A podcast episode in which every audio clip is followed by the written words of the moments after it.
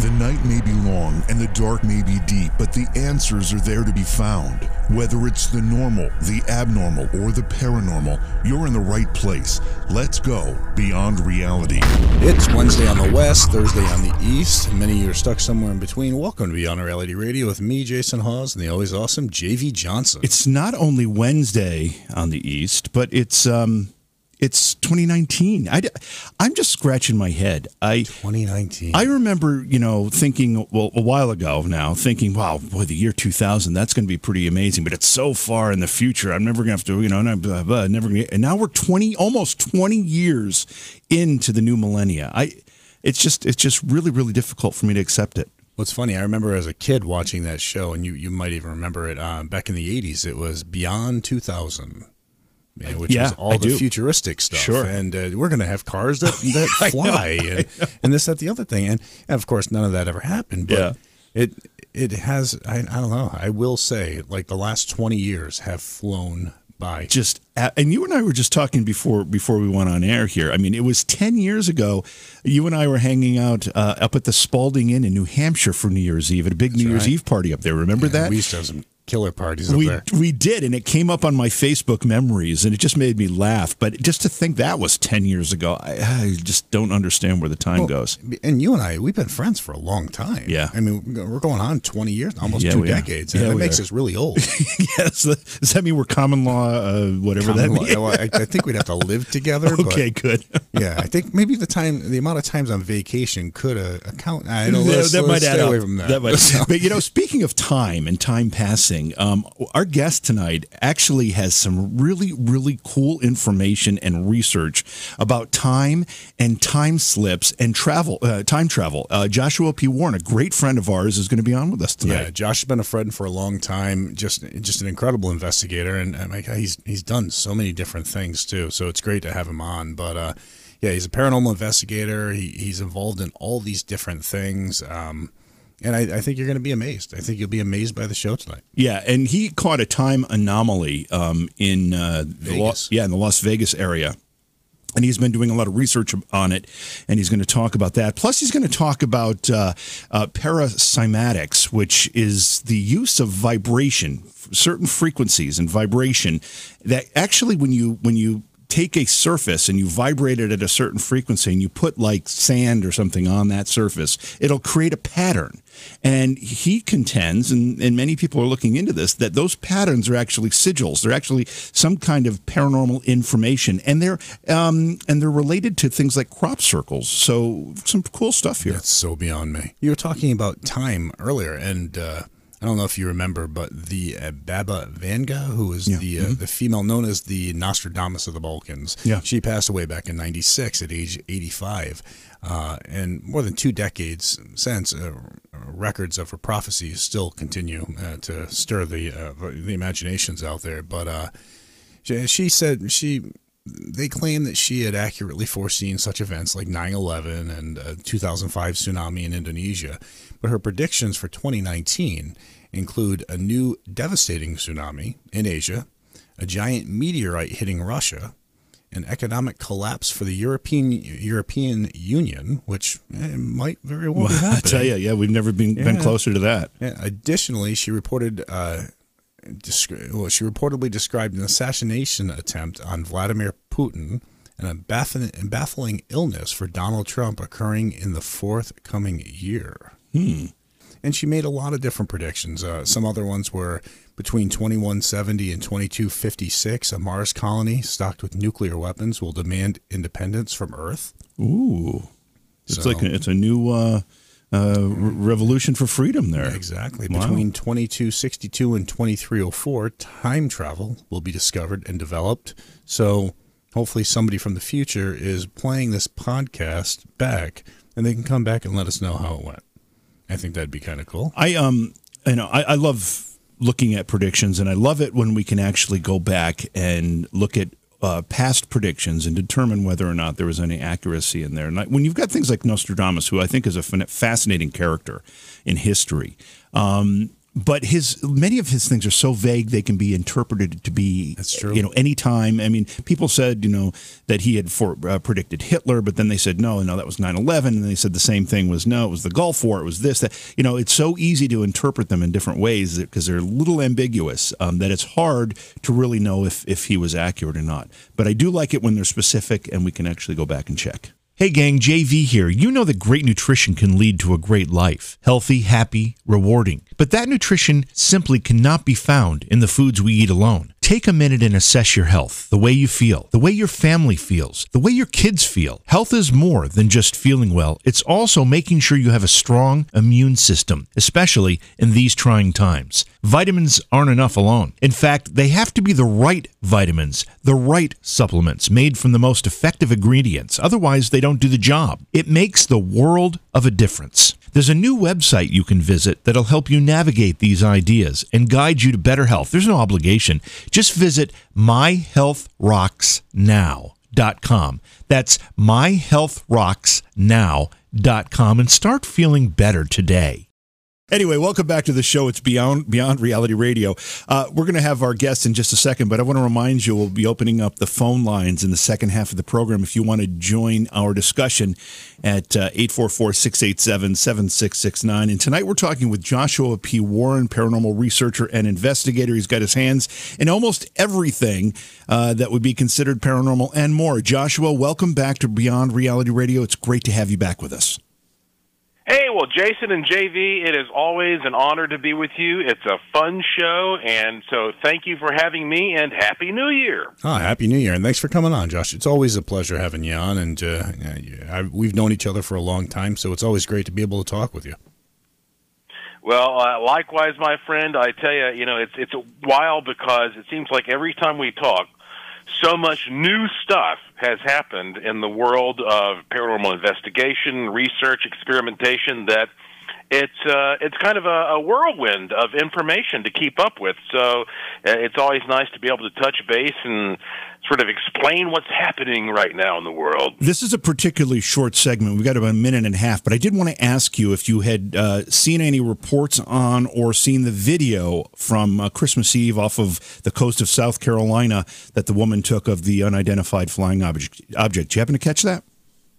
Yes. Oh, well, you know, my hometown is Asheville, North Carolina, which is about a four hour drive from the Charleston, South Carolina area. So I've spent many, many uh, weekends at Kiawah Island. Very nice place. Uh, fancy, you know, up, upper end type of establishment. And that whole area is known for an enormous amount of paranormal activity, ghostly phenomena, UFOs. In fact, uh, the history of that area, I think, is the explanation. Um, but what I can tell you about this particular video is that it's unfortunate that all we have is a dot of light in a black sky because we don't have any great context for what we're looking at but I am not surprised uh, to think this is a, a legitimate, uh, unidentified flying object or uh, aerial phenomena or whatever, because it's been quite common around there for. Uh, I would say actually hundreds of years, and when we come back from the break, we can get more into the history of that area if you'd like. Yeah, I was gonna say I was gonna say you can't say that and then just leave us hanging on that. there has to there has to be more to it. So, and I we, we love the area. Uh, uh, JV and I are always down there as well, and it, it's such a beautiful area, and it does have an incredible history. And one of the difficult things about that area, and you're going to give us a little bit of the history of the paranormal activity in that area, but one of the difficult things is that it's a um, it's an area with a lot of military activity. Does that kind of taint the waters at all? Yes, well, whenever you have paranormal hotspots, there is usually some kind of a military installation nearby. And so, hence, we have this sort of, if you want to call it a conspiracy about whether or not that the military is aware of these areas on planet Earth where strange things happen and and studies it.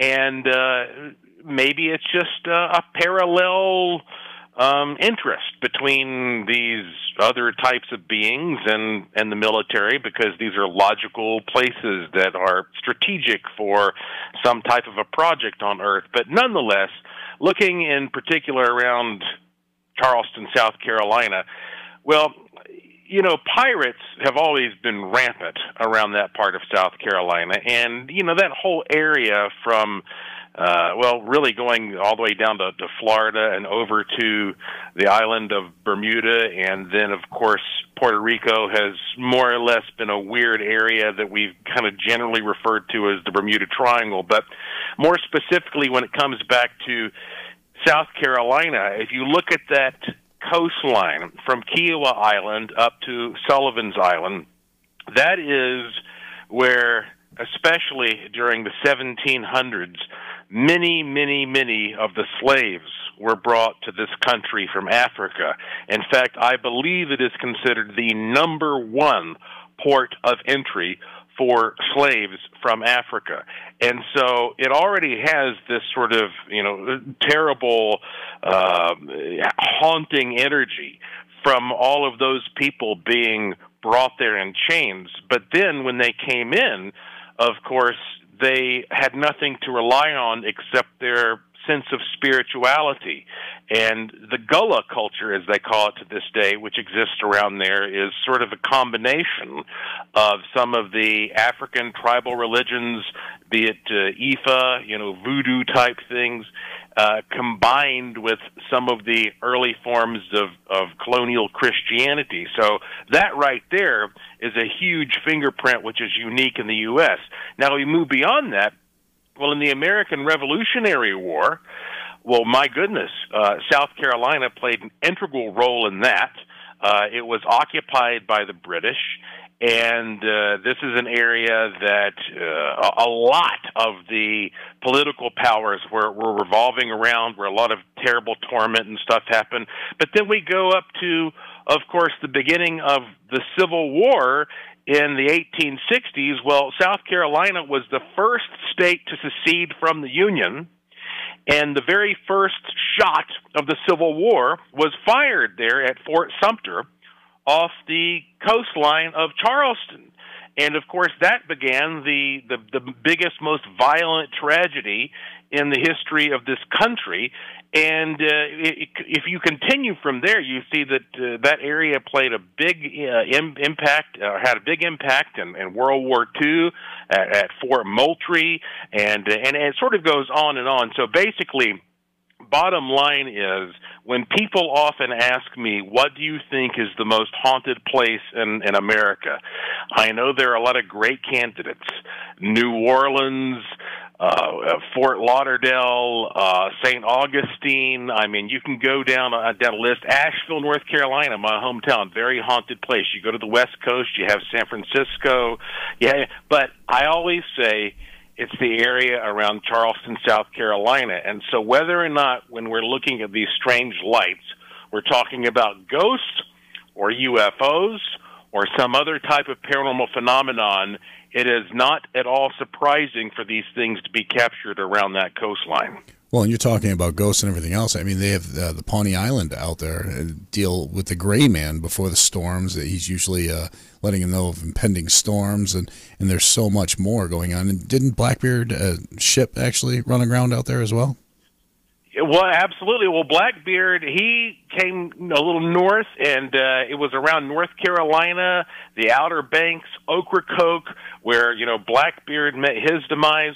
But you're absolutely right. I'm glad you brought that up, Jason, because in South Carolina, right there at Pawleys Island, where people have seen the the gray man all the way up until last year, by the way, um, going back hundreds of years this takes us to the idea of a harbinger that there are certain places on this planet where people see uh, a ghostly manifestation just before something tragic occurs. And uh, as you fellows know, uh, up until this year, I, I've spent the better part of the last five or six years in Puerto Rico, and uh, I even have talked on this program about the incredible amount of harbingers that we're seeing uh, seen in, in Puerto Rico before, uh, during, and even after the big hurricane hit there. So uh, that's another great example, the Gray Man of Pawleys Island, and uh, why that this area is one of those places the ancient Europeans would call a thin place, where you seem to have higher chances of glimpsing through the veil into another dimension. We're talking with Joshua P. Warren, paranormal investigator, researcher. We'll be taking your phone calls later in the program at 844 687 7669. So, Joshua, going back to this video, and then we're going to have to change the subject just so we can get to some of these other things that we wanted to talk about tonight. Um, you know, as I watch it, I see a, um, you know, almost looks like an afterburner kind of thing. Uh, it's hard to tell because it is uh, it's just a, like you said, just a dot in a dark sky. Um, did you give it any analysis, or is that forthcoming? Well, you know, I have uh, analyzed it best I can, and here's one thing that will help to give a, a better perspective of where I come from. Uh, for years, I hosted, at produced and hosted. This was my idea, an event where I got the top hobbyists and sci-fi folks and tinkerers in the country to come together and go out into the middle of nowhere in a field in a place called Barnardsville, North Carolina, and uh, participate in a contest where they would build UFOs. And the only rules were it has to fly on its own accord and it has to be safe. Now, this is even back before we had drones. And so we, I saw every type of sort of machine you can imagine, not to mention artistic renditions where some people were so talented. Uh, like one guy named named Jim uh, Robison, he could take different uh, Chinese lanterns and things like that, and he could analyze the wind currents and he could launch them at just the right time to get them to line up in a gigantic V shape. I mean, it's astounding stuff. Hmm. Uh, and so I, I have seen what humans are capable of producing, and now that we have drones out there, of course, that makes it even more complicated. So, given all that as context, what I can say is that whenever you just have a light, a dot like we have here in the middle of blackness, it is impossible to draw any conclusions. But if I wanted to look at that from the most doubtful, skeptical point of view possible, I would say it could be a Chinese lantern if that was a windless night. But if you don't have the information about yeah. the air currents and the temperature and all these conditions, um, you know, you can't really determine because a Chinese lantern would be moving; it wouldn't be acting like that, and a drone couldn't fly that way either. So I would say it, it has to fall on that 50-50 line because we just don't have enough information to draw a conclusion. But again, if you consider the history of that area that go, goes back hundreds of years, it would not surprise me if this was something truly paranormal. Joshua, we need to turn uh, the discussion to some of the work that you've been doing most recently, although I think you're always working on everything. But uh, tell us about paracymatics. What is it and wh- what is it all about? Yeah, well, thank you for giving me the opportunity to sort of refresh everybody. I think I have probably mentioned this on the show before, but now I'm taking this into a whole new arena, and I'm telling you, literally one hour before I got on this show, I just made a breakthrough. Ooh. And so this is going to be my very first time to actually tell everybody I did this on the program tonight. Uh, first off, when I investigated Robert the Haunted Doll down in Key West, probably about 10 years ago, or actually it's probably been more than that, um, I was the first person who got an opportunity to shine a UV light on him without the glass case and I saw this strange symbol that was only visible under UV light appear on his sleeve. And I wondered what the heck that symbol was, and it turns out it looks very much like an ancient sigil, which is a symbol that magicians would sort of use as the final stamp on a ritual. So I became very interested in all this, especially because of that.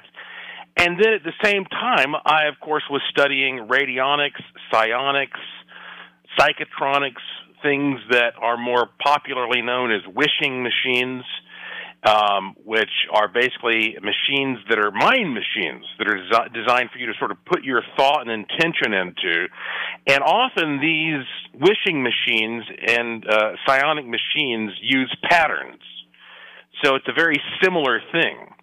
And for many years, I've seen how much success that people have had using radionics technology, uh, using patterns, and I'm talking about you know not just uh, spooky stuff, you know, conjuring up ghosts and having psychic experiences, but also people doing some very positive things for themselves. I mean, I put some um, some information on my website about uh, wishing machines and psionics, and uh, well, just uh, last month, a guy named David won five hundred and eighty-one thousand dollars in the Georgia Lotto uh, using one of the wishing machines. Wow. And then there is a guy named, and then this is a fact. Wait, wait, wait, wait, hang on, hang on. Wait, wait. Uh, I mean, Powerball. Powerball's coming up soon. So say that again. Well, you know, I, and I'm telling you, I can email you. I can forward you his email if you want to verify what I'm telling you. Uh, there's another guy named Martinez who won over ten thousand dollars in a casino uh, using one of these sigils. Now, all this stuff is available. You know, you can learn all about it at, at joshuapwarren.com. But I'm what I'm my, the point I'm making here is this is this is real stuff that's impacting people's real lives.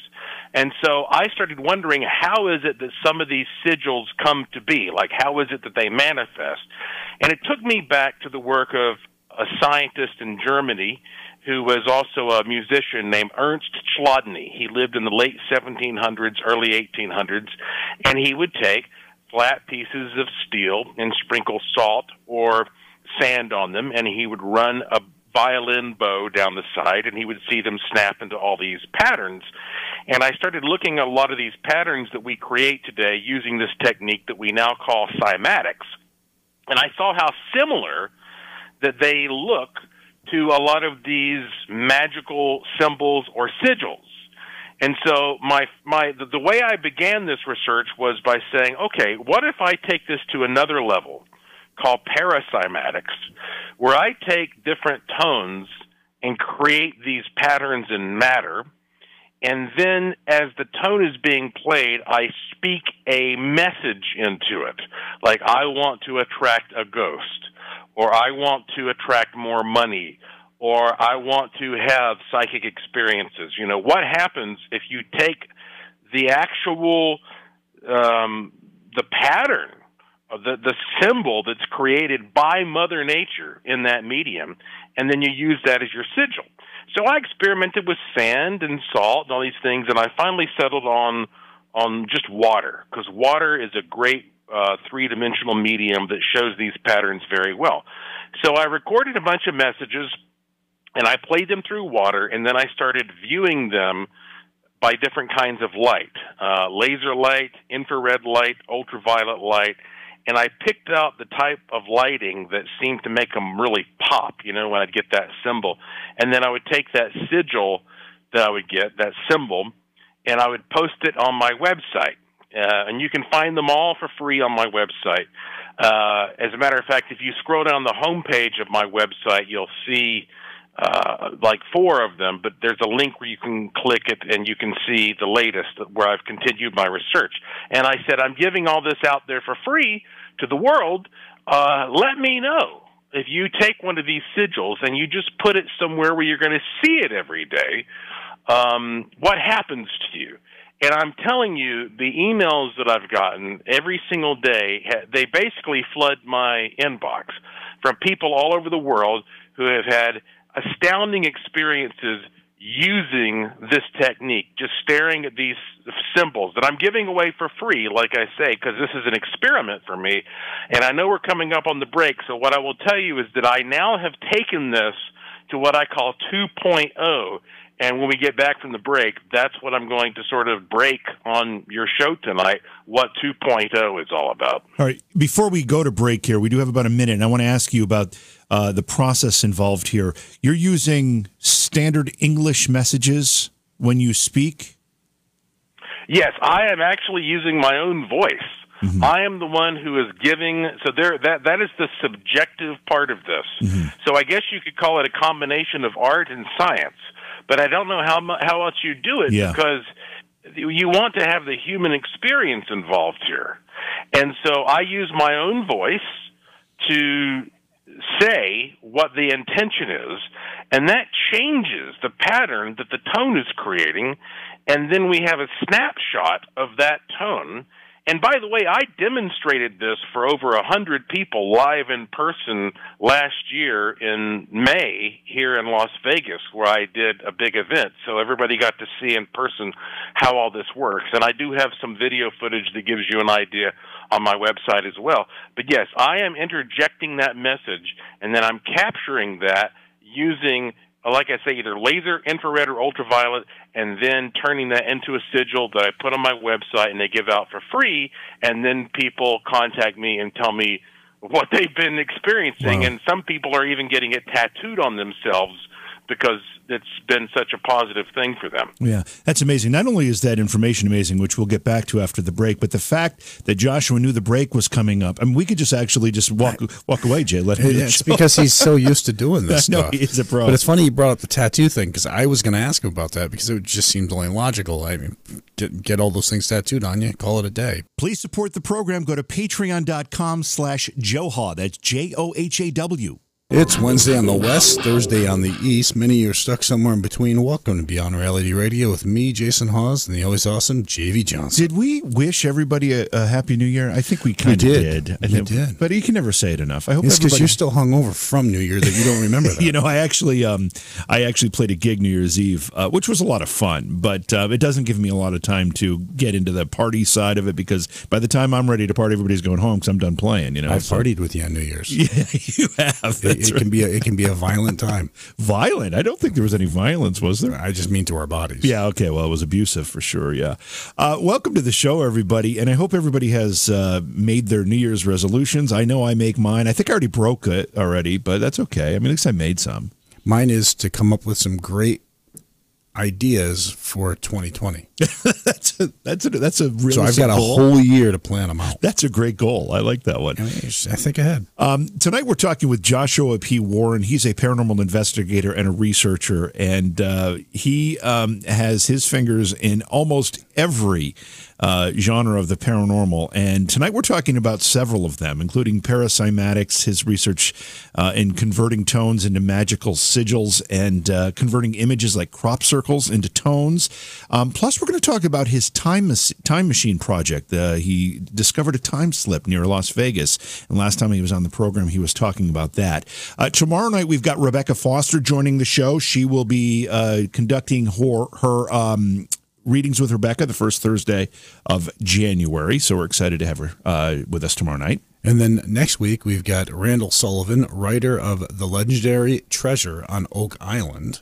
And we're going to be talking to him about, well, just the, the rumored treasure that's there, uh, the possible reward, just all the stuff that's gone into this search, and uh, if he really believes that there's something there and uh, it's going to be an in- interesting show. Yeah, and if anybody's been watching the television show, uh, you have to be reminded that uh, that what that, that six, season six for uh, Curse of Oak Island, the I show. I believe so. Yeah, um, so they've been looking for six years, but uh, people have been looking for over two hundred, and uh, you know, there's been various reports of various things found, but it's really hard to find those things, whether it's the 90 foot stone, which in the last episode they think they may have found, they're not sure. Things like that, you know, that are kind of talked about and written about, but uh, haven't been found. Well, it's funny. In the last episode that aired, that guy who came out there and, and was helping him out with uh, the rocks and all that, did he look familiar to you?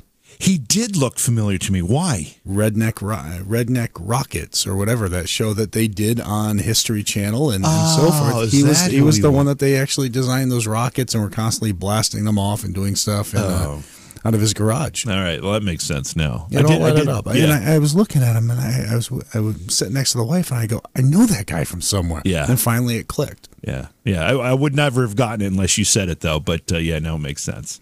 Anyway, uh, so we've got a great uh, discussion going on with Joshua P. Warren. By the way, visit his website, Joshua P. Warren, no uh, period after the initial P, joshuapwarren.com. Check out uh, all the information he's got on there. He's got uh, uh, just a wealth of resources and information that you can access for free, plus information about his books. And um, Joshua, we were talking about your your work in paracymatics and the whole concept that that vibrations and frequency and sound and all these things that that uh, kind of are connected through um, through uh, waves of some kind um, are really starting to take a spotlight in many of our paranormal disciplines. What's the connection here?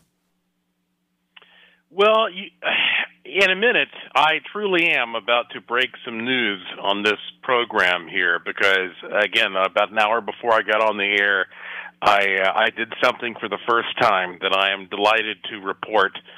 Uh, and you know, ultimately, it goes back to the connection between all the conventional classical paranormal manifestations and time anomalies. So let's let's take say ghost for example. That's an easy one. Uh, usually when people see a ghost they feel like they are looking at someone or something from the past. And it's not always just a spirit and some cases it can be a whole landscape, a whole setting, like an imprint that's sort of recorded in the past. And so that's one form of ghostly phenomena. Uh, when it comes to UFOs, again and again, we have these situations where people talk about missing time, or you have the classic scenario where the guy in Texas is driving down the road at 10 p.m. on a Wednesday night in his pickup truck, and all of a sudden, the Steven Spielberg light appears over his truck and the truck stops working. And then uh, the saucer flies away and the truck just starts working again. It doesn't like he has to, it's not, it's not like he has to turn the ignition as if it had shut down the engine. I mean, he just uh, was experiencing some moment where uh, he may have still been cognizant of what was happening, but the, the truck wasn't working. And then, of course, with cryptids, you have these stories that are oft repeated about someone following some cryptid like Bigfoot, and all of a sudden Bigfoot just vanishes, and the footprints vanish in mid pathway. It's obvious when it comes to psychic phenomena, the idea that people can peer into the future or the past. And so time seems to be the central element to all of this. And when you you you take that into consideration, and I've written about this for for many years. One of my books, like you mentioned, is uh, the Secret Wisdom of Kukulkan, which you can download as a, an ebook on my website.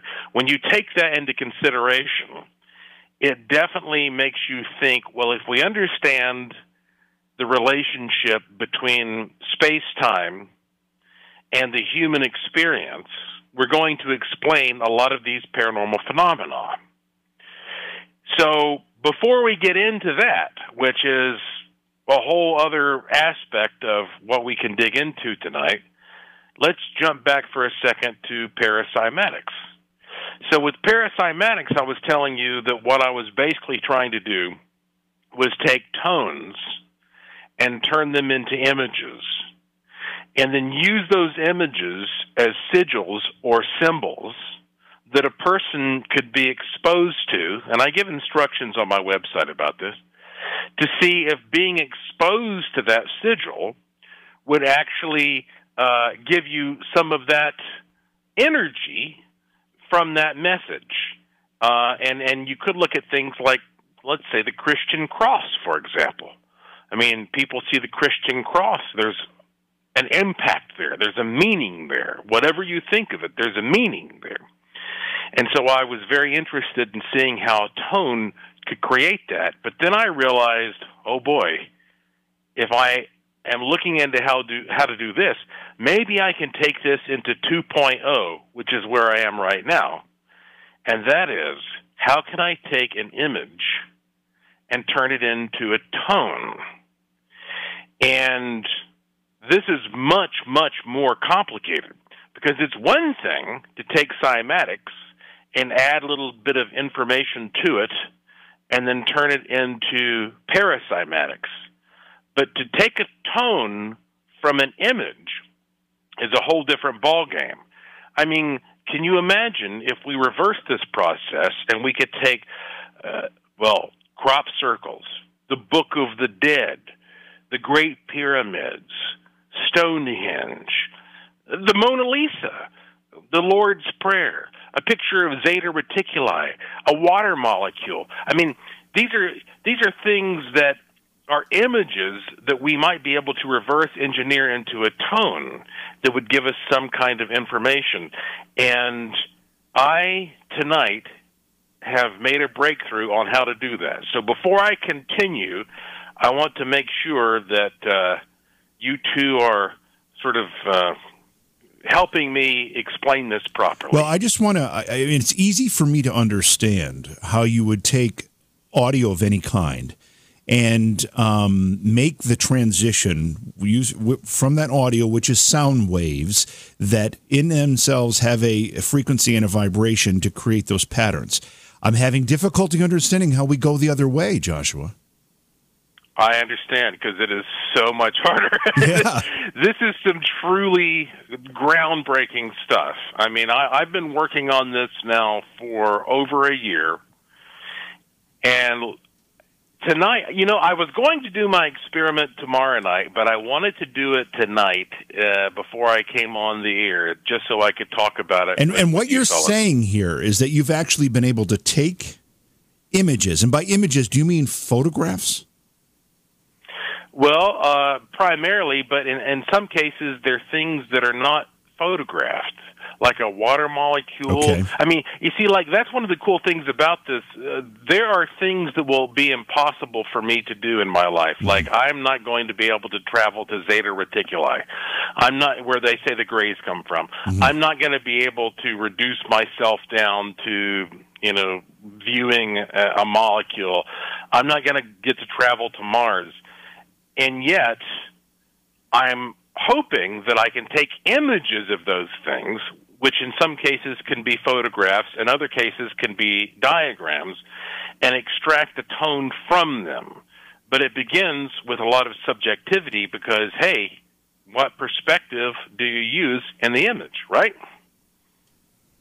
This is going to be an interesting. I mean- yeah. yeah, no, this this is this is fascinating, and I, we have to take a break here. So let's do that first before we get into the details of all of this, because this is groundbreaking information and groundbreaking science in in uh, in our effort to explain some of these things. It really is. And we're going to be opening up the phone lines for everybody, too, in case you have any questions at 844 687 7669. Again, toll free at 844 687 7669. Our guest, Joshua P. Warren, you're listening to Jason and JV Beyond Reality Radio. We'll be back after this. Hey gang, JV here. You know that great nutrition can lead to a great life. Healthy, happy, rewarding. But that nutrition simply cannot be found in the foods we eat alone. Take a minute and assess your health, the way you feel, the way your family feels, the way your kids feel. Health is more than just feeling well. It's also making sure you have a strong immune system, especially in these trying times. Vitamins aren't enough alone. In fact, they have to be the right vitamins, the right supplements made from the most effective ingredients. Otherwise, they don't do the job. It makes the world of a difference. There's a new website you can visit that'll help you navigate these ideas and guide you to better health. There's no obligation.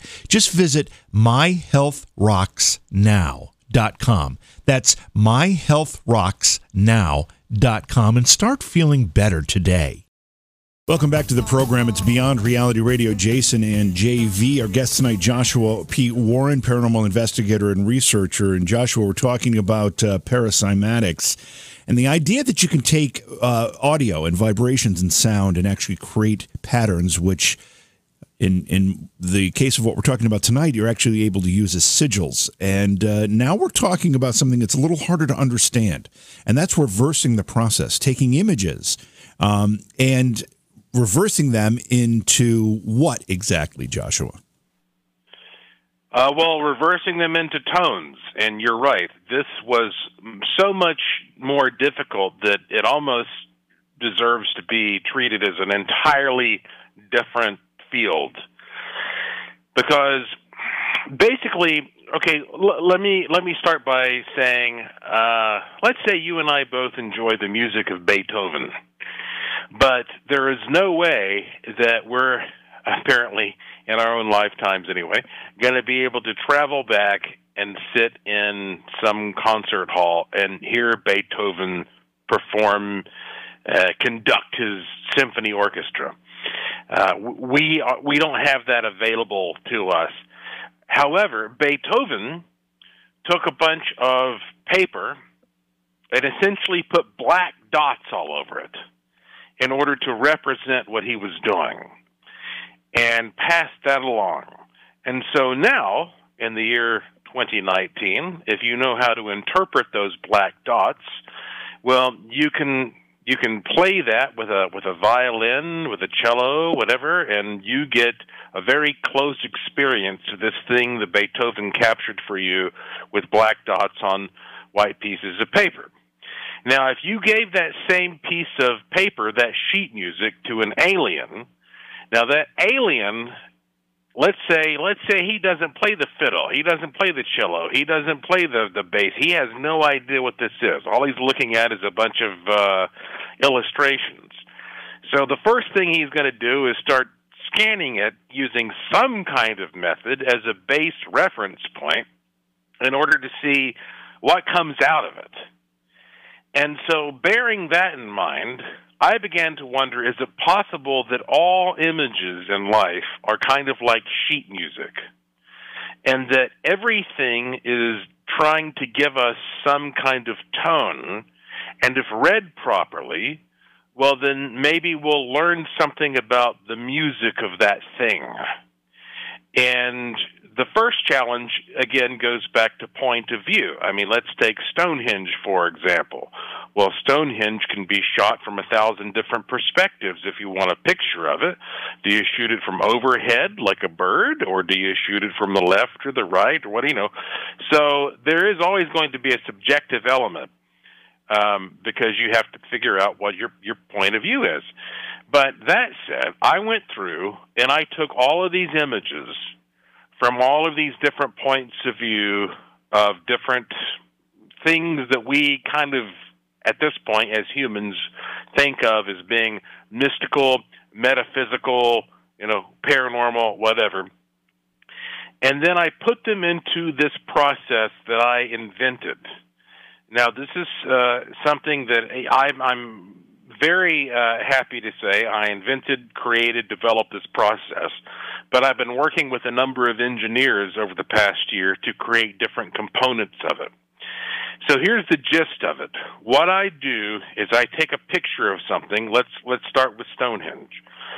And I put that picture into a situation where it is being scanned by a number of lasers. And as it's being scanned, the image is moving. And now there are different ways of doing that, which I'll get back to in a minute.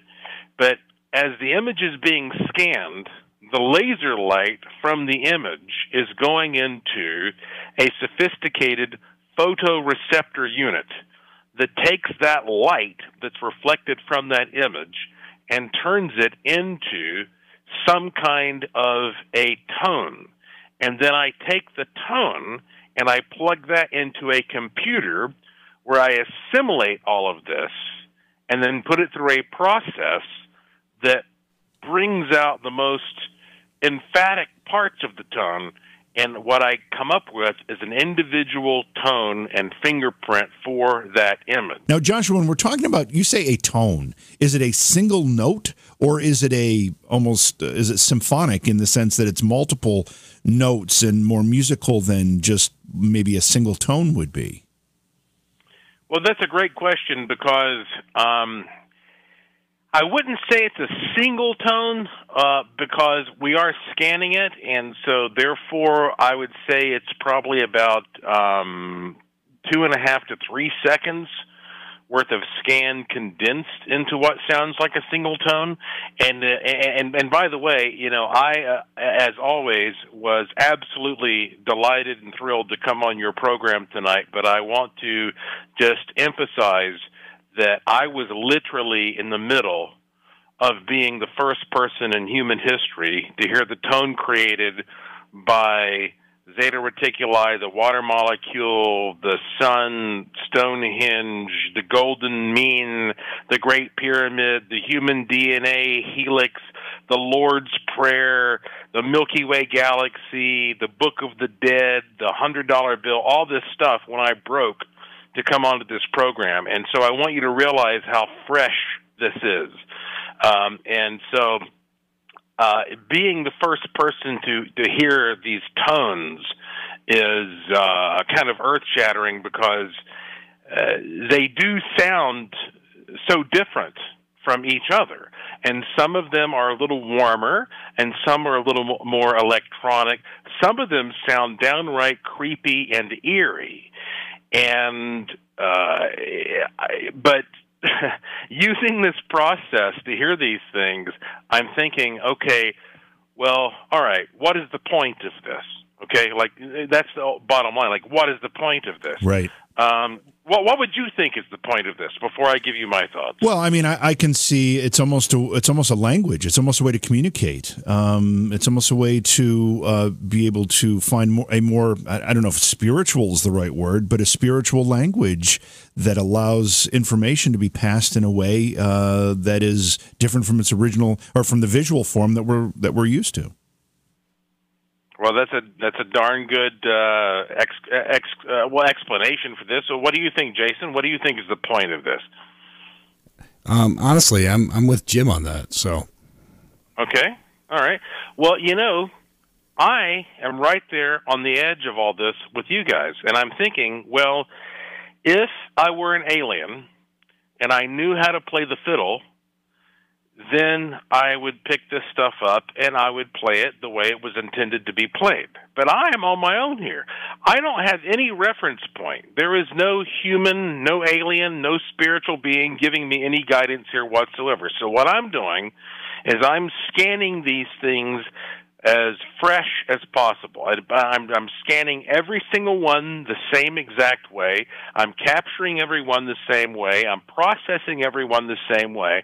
And so when you hear them sound so different, I don't know what again that like objective reference point is that you're supposed to use in order to hear them properly but by goodness this is the first step this is the first step. And can you see how that I've come from this point of experimentation where I'm taking tones and turning them into images and now taking images and turning them into tones and I'm I'm thinking that one way or another this is the very first step in eh, having the the the world the universe speak to us i mean people have always said uh, obviously like crop circles, even if they're man-made.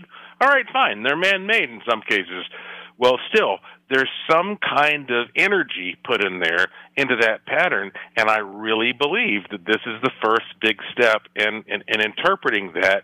And all of this does tie back into my time travel experiment. So I don't want to get too disjointed here, and, and you know, so you you guys can tell me uh, what direction you want to go. But uh, you can see I'm pretty excited about where I am right now in my research here tonight in Las Vegas. Yeah, no, it, it sounds exciting, and it sounds also like we're going to have to continue and have a more depth, in-depth conversation um, at another point because we're down to about 20 minutes left in the program, and we do need to connect this to the time experiments and the time slip and a time anomaly that you discovered near Las Vegas. So if it's time to make that tr- transition, sorry about the pun um, let's do it now. Let's let's tell us how it connects.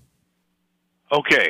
Well, um, last year, which is funny to say, uh, you know, I guess it was in June. I uh, was very fortunate to be the first person to experiment with the differential time rate meter, the DT meter, which was created by Silicon Valley engineer Ronald Heath. Uh, he has been a follower of my podcast and my work for a long time, and he gave me the very first unit to go out into the field with, and I discovered some kind of a time anomaly north of Las Vegas on the way to Area 51. And that time anomaly uh, was so well documented that it was covered by the local news, and the next thing I knew, it blew up all over the place, and it was covered by international news. So I was inspired by that, uh, and it, it, was interesting to me that the, the finding this time anomaly where it looked like time had slowed down a little bit was coinciding with my work into paracymatics. And I wondered, uh, you know, are are these connected in some way, or are these two totally separate things? Well, what I can tell you is that let's just start, you know, let's just keep with the time thing for a minute. When it comes to the time anomalies, I traveled all over Nevada and uh, California, and uh, I was looking for other time anomalies. I have not found another time anomaly. However, since I have produced that result, I have been getting all kinds of interesting emails from physicists and engineers saying, you know, if we talk about time machines and stuff like that, they're going to look at us like we're insane, like we're crazy.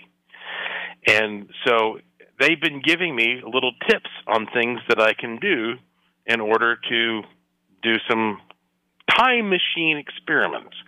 Time travel is a little different. I think time travel is too extreme. Time machine means you warp time at all. So, I right now have been I've been doing some experiments where I've been taking lasers, very very very powerful lasers and and sort of using them to potentially create a vortex to warp space time and I've been using the DT meter to see if I can make space time warp at all. Because if so, well, that could explain a lot about what we experience here if we also realize there are natural space time warps. Well, so far I have not been able to do that. But I have some new equipment that is coming in here this weekend that, if it works properly, is going to allow me to do the most intensive optical like I'm talking like using super lasers with fiber optics and the DT meter, you know, like one of the most intensive potentially space-time twisting experiments that I've ever done.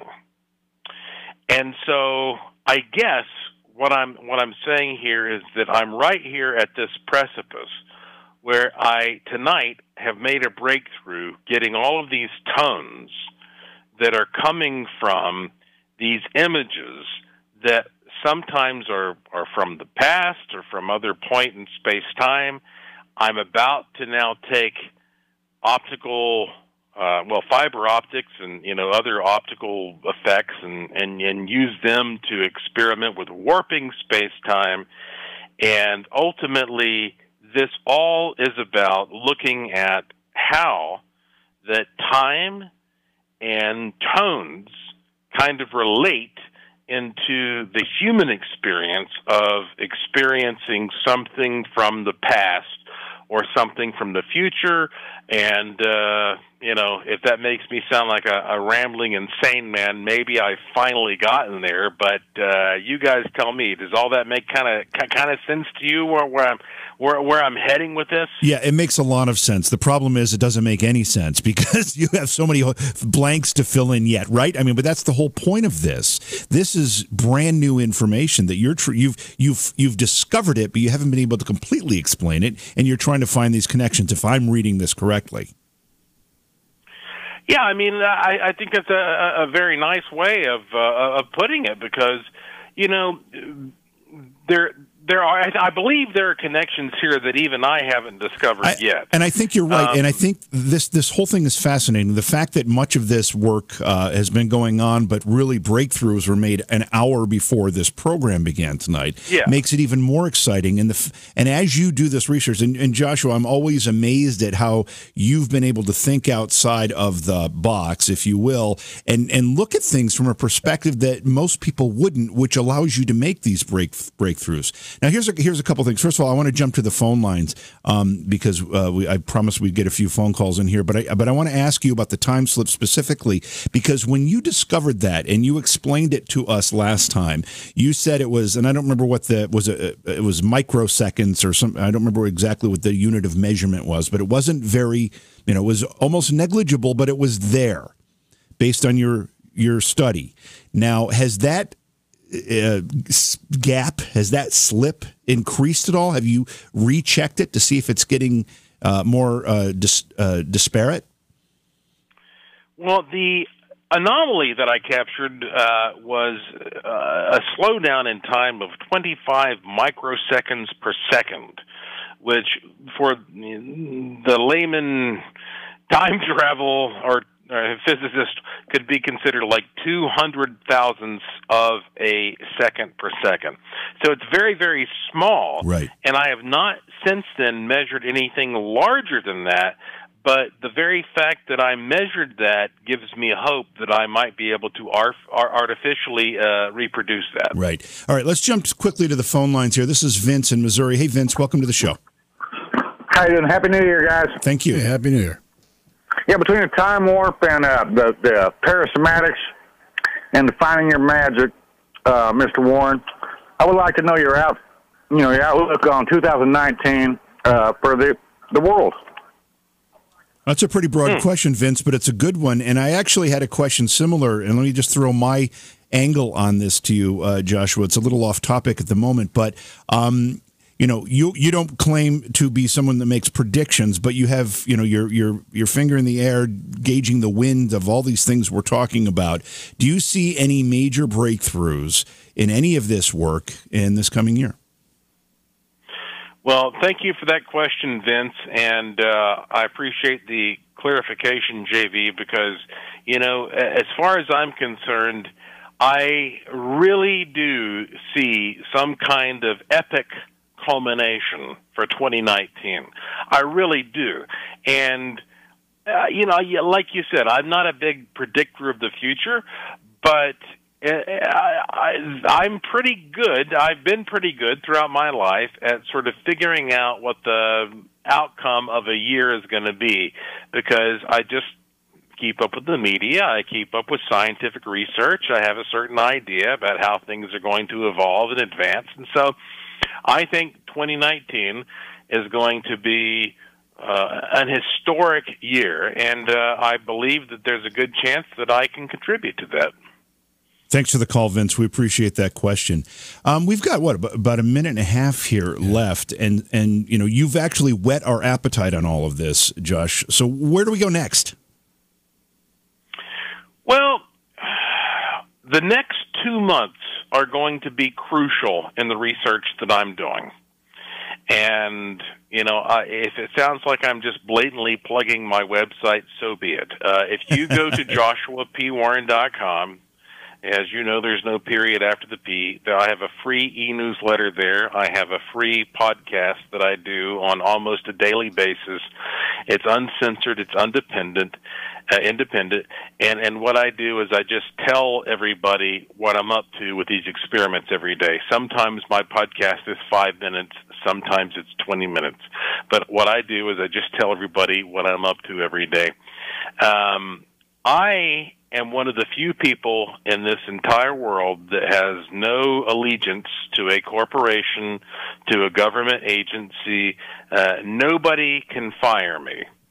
And so I have the ability to say whatever I want to, and therefore I, you know, I can't tell you what else to do than just stay on top of this because my feeling is, I don't know if you call me paranoid or what, whatnot, but as soon as I discover something, I'm going to blast it out there immediately. I'm not going to wait to file a patent or get a copyright or do anything like that.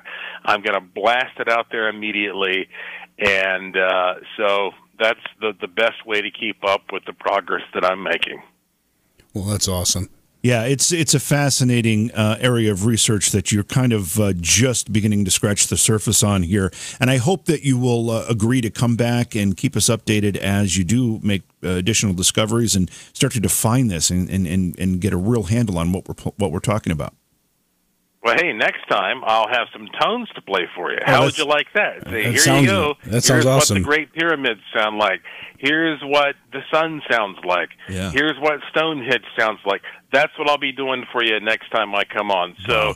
Jason JV, once again, uh, thank you so much for having me on. And uh, hey, guys, what can I say? Happy New Year. Josh, it's always a pleasure, and you have a great night, and we look forward to talking to you again. I need to talk to him at like 12 o'clock in the afternoon. Yeah. Not like, one, yeah, 12 o'clock at night and 1 in the morning. It's just. Uh, I need to talk to him while he's diagramming it for me so I can actually. Yeah, if, yeah I mean, if he could draw it out, I think it would much be easier. that much easier. Much easier. So, all right. So make sure you tune in tomorrow. We've got readings with Rebecca. So, and make sure you call in early because she gives readings all night long and it's, uh, the show goes fast and the lines get full.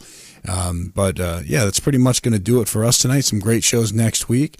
Make sure you check them out. You're listening to Jason and JV Beyond Reality Radio. We'll catch you all tomorrow. Beyond Reality Paranormal is hosted by JV Johnson and produced by Orion Palmer and Slick Eddie Edwards. Like us on Facebook and subscribe to our YouTube channel. Please consider supporting the program either through your podcast platform, click on the link in the description, or on Patreon at Joha Productions. If you'd like to be a guest on Beyond Reality Paranormal or you have a recommendation for a guest, contact our producer, Slick Eddie Edwards. Eddie is spelled with a Y at slickeddieedwards at gmail.com.